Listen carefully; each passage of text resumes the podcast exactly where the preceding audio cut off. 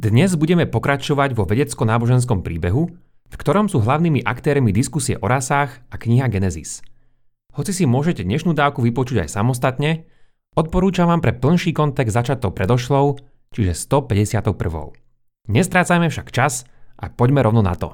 Počúvate pravidelnú dávku, vzdelávací podcast pre zvedochtivých, ktorý vám v spolupráci so SME prinášame dvakrát týždenne, vždy v útorok a piatok. Ja som Andrej Zeman a v mojich dávkach sa zamýšľam nad vzťahom vedy a náboženstva. Pustite si však aj dávky od Jakuba a Mira, ktorí sa venujú filozofii, respektíve bioinžinierstvu. Dnes vás chcem v mene nášho podcastu ešte poprosiť o jednu maličkosť. Z príležitosti našich nedávnych druhých narodenín sme spustili našu stránku na Patreone, kde nás môžete podporiť drobným pravidelným darom. Ak pijete veľa kávy alebo ak veľa času trávite trávením sladkostí, budeme radi, ak zvážite prípadné presmerovanie týchto finančných prostriedkov na intelektuálnu stravu, ktorú sa vám snažíme dodávať v pravidelnej dávke. Navyše, za váš príspevok vás môžu čakať zaujímavé odmeny a viac sa o nich dočítate na linku v našom popise, web stránke alebo ak si na Patreone vyhľadáte názov nášho podcastu. Veľká a úprimná vďaka. Naozaj si to vážime.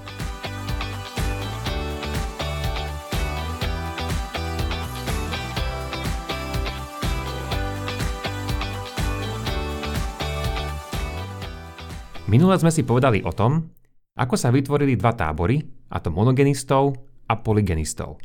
Teda tí prví si mysleli, že všetky ľudské rasy pochádzajú len od jedných rodičov, respektíve od viacerých.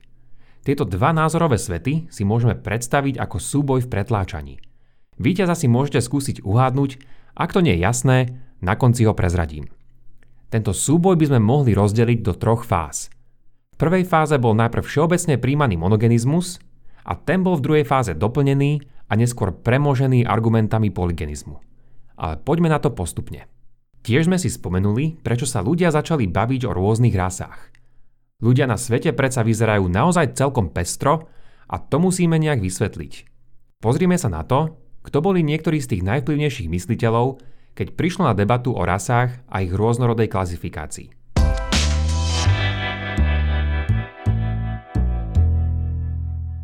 Keď cestujete po svete, všímate si zrejme nielen rôzne kultúry a zvyklosti, ale aj to, ako ľudia rôzne vyzerajú. Takto v 17. storočí cestoval svetom aj francúz François Bernier a keď docestoval, zrejme si sadol a napísal dielo, v ktorom ako prvý začal rozlišovať medzi rôznymi rasami a ako prvý vôbec použil pojem rasa v dnešnom rozšírenom chápaní, teda na základe odlišnosti vo farbe pokožky a iných vonkajších charakteristík. Rozdelil ich do štyroch skupín, ktoré nám neprídu prekvapivé. Tvoria ich obyvateľia Európy, Afriky, Blízkeho východu a juhovýchodnej Ázie, s tým, že tieto hranice nie sú úplne jasne dané. Napríklad európska rasa je prítomná aj v Severnej Afrike alebo niektorých častiach Ázie. Po ňom prišli na rad naozaj desiatky mysliteľov, ktorí navrhli svoje vlastné klasifikácie a pri ktorých sa v týchto počtoch líšili. Ľudské rasy tak mohli byť len 3 alebo hoď aj 7. Do tejto debaty napríklad stručne prispel aj známy francúzsky filozof Voltaire. Pri ňom si trochu na odbočku povedzme toto. V poslednej dávke sme sa dozvedeli, že v polovici 17. storočia prišiel teológ Isaac Lapeyrer s myšlienkou pre Adamitov, teda s tým, že Adam a Eva neboli prví rodičia. To bolo stále kontroverzné aj o 100 rokov neskôr, teda počas života Voltéra, a ten túto myšlienku v jednom svojom príspevku oživil a ľudstvo v ňom rozdelil tentokrát až do 7 rôznych skupín. Za menší počet bol francúzsky zoológ Georges Cuvier, ktorý navrhol narábať len s troma rasami. Približne v rovnakej dobe ako Voltaire sa k otázke vyjadrovali aj iné známe mená. Podľa Immanuela Kanta môžeme na svete pozorovať štyri odlišiteľné sfarbenia ľudskej pokožky a tie majú zodpovedať štyrom obývaným svetovým kontinentom. Švedský botanik Karl Linnaeus navrhol v rámci svojej inovatívnej klasifikácie 5 takýchto skupín a francúz Georges-Louis Leclerc comme de Buffon pracoval so 6 členným rozdelením. Okrem Voltéra boli všetci monogenisti a práve toto bol dlho pohľad, ktorý medzi badateľmi prevládal. Čo však týchto autorov charakterizovalo, bola klasifikácia a opisy týchto ľudských rás. Nesnažili sa ich teda ešte kvantifikovať, ale na takýto prístup sme už nemuseli dlho čakať. Prvý, kto sa snažil uplatniť z tedajšieho pohľadu vedecké metódy, bol Nemec Johann Friedrich Blumenbach. Blumenbach patril do nami spomenutej prvej fázy a teda sám bol jeden z najvplyvnejších monogenistov. Navrhol, že ľudstvo sa postupne vyvinulo do istých zreteľne rozlišiteľných rás. Vo svojej dizertačnej práci z druhej polovice 18. storočia rozdelil ľudstvo na štyri rasy. Európsku, americkú, azijskú a africkú. Jeho slovníkom by sme ich však presnejšie označili ako kaukaskú, americko-indiánsku, mongolskú a etiópsku. K tomuto rozdeleniu čoskoro doplnil ďalšiu rasu, a to malajskú, teda ľudí z okolia Malajského poloostrova. Už pred ním začal spomenutý Buffon označovať európsku bielu rasu, ako aj iných bielých obyvateľov západnej Ázie či severnej Indie, pojmom kaukaská. Domnieval sa totiž, že biela rasa mala svoj pôvod v kaukaskej oblasti, odkiaľ sa neskôr rozšírila do iných končín. A práve tento pohľad prevzal po ňom aj Blumenbach. Mala to byť tá najstaršia, najprirodzenejšia a najelegantnejšia rasa – ako to však bolo vidno aj u iných autorov, putovanie tejto rasy do okolitého sveta viedlo k jej degenerácii, ktorá bola spájaná so zmenenou farbou pokožky. Ku koncu 18. storočia začal Blumenbach zakladať svoje závery čoraz viac na svojich empirických pozorovaniach a meraniach. Vieme, že nakoniec zozbieral aspoň 82 rôznych ľudských lebiek, niekoľko ľudských plodov, vzorky vlasov, ako aj rôzne portréty zástupcov rôznych rás ktoré mali byť verne zachytené prvotriednymi umelcami. Lepky, ktoré mali patriť belochom, videl ako tie najsymetrickejšie a najkrajšie.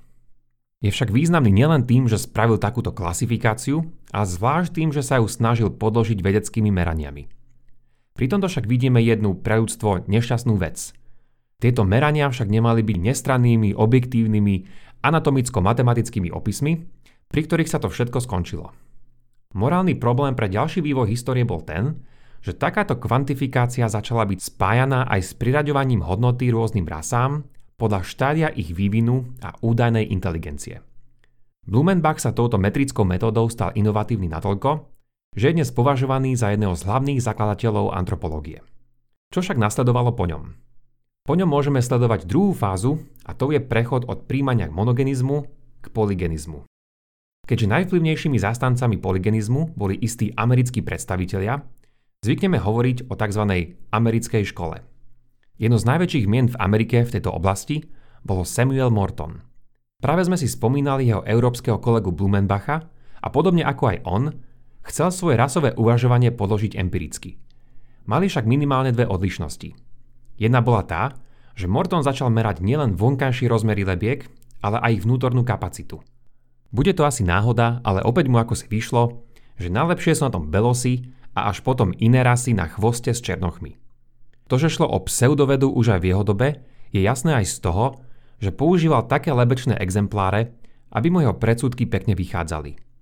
Núž a ten druhý veľký rozdiel s Blumenbachom bol teda ten, že Morton zastával, že rasy majú polygenetický pôvod. Tým najvýznamnejším zástancom amerického polygenizmu bol však harvardský zoológ a pôvodom švajčiar Louis Agassi. Jemu sa mimochodom poďakujte za všetky filmové série doby ľadovej, keďže s touto geologickou dobou prišiel práve on. Podľa neho môžeme vo svete pozorovať tzv. zoologické provincie, teda relatívne izolované druhy fauny a flóry. Tieto mali vzniknúť samostatným božím zásahom a hoci opakovane vyhynuli, Boh ich vždy stvoriteľským aktom doplnil o nové a komplexnejšie organizmy. Pre neho, ako veriaceho človeka, to pritom nebol s Bibliou žiadny problém. Biblia predsa nie je vedecká kniha a neopisuje teda všetky prírodné udalosti. Nož a tým sa história dostala postupne do svojej tretej fázy a tým bol opäť návrat k dominantnej pozícii monogenizmu. Za túto zmenu mohol Darwin a diskusia ohľadom prirodzeného výberu, ktorú jeho dielo spôsobilo. Hoci tieto diskusie pokračovali stále aj na začiatku 20. storočia, Darwinová verzia evolúcie presvedčila naozaj mnohých a zdalo sa, že jeho tzv. prirodzený a sexuálny výber dokážu vysvetliť podobnosti a odlišnosti všetkých anatomických rozdielov medzi pozorovanými rasami. A čo má spoločné s týmto všetkým, čo sme spomínali, biblický príbeh?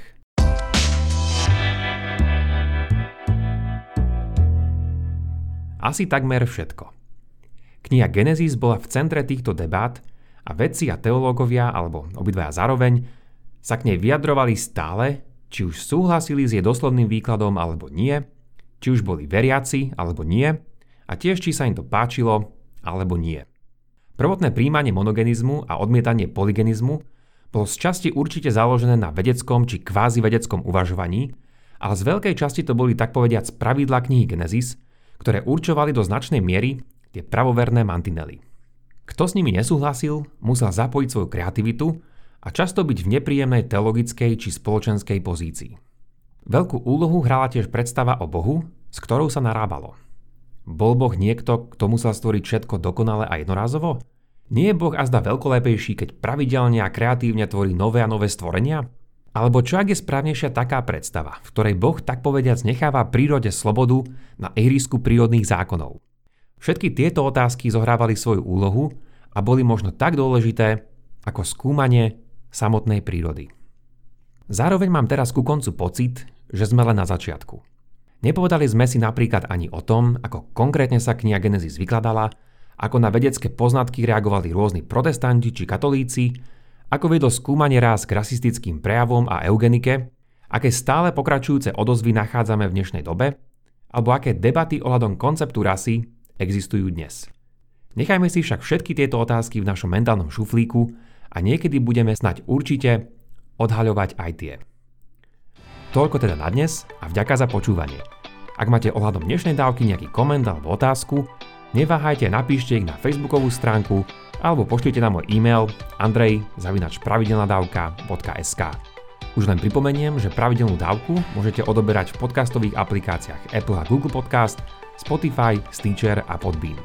Ak neviete ako na to, choďte na pravidelnadavka.sk, kde nájdete jednoduchý videonávod. Sledovať nás môžete na Facebooku a Instagrame. Teším sa na vás na budúce. Buďte zvedochtiví a nech vám to myslí.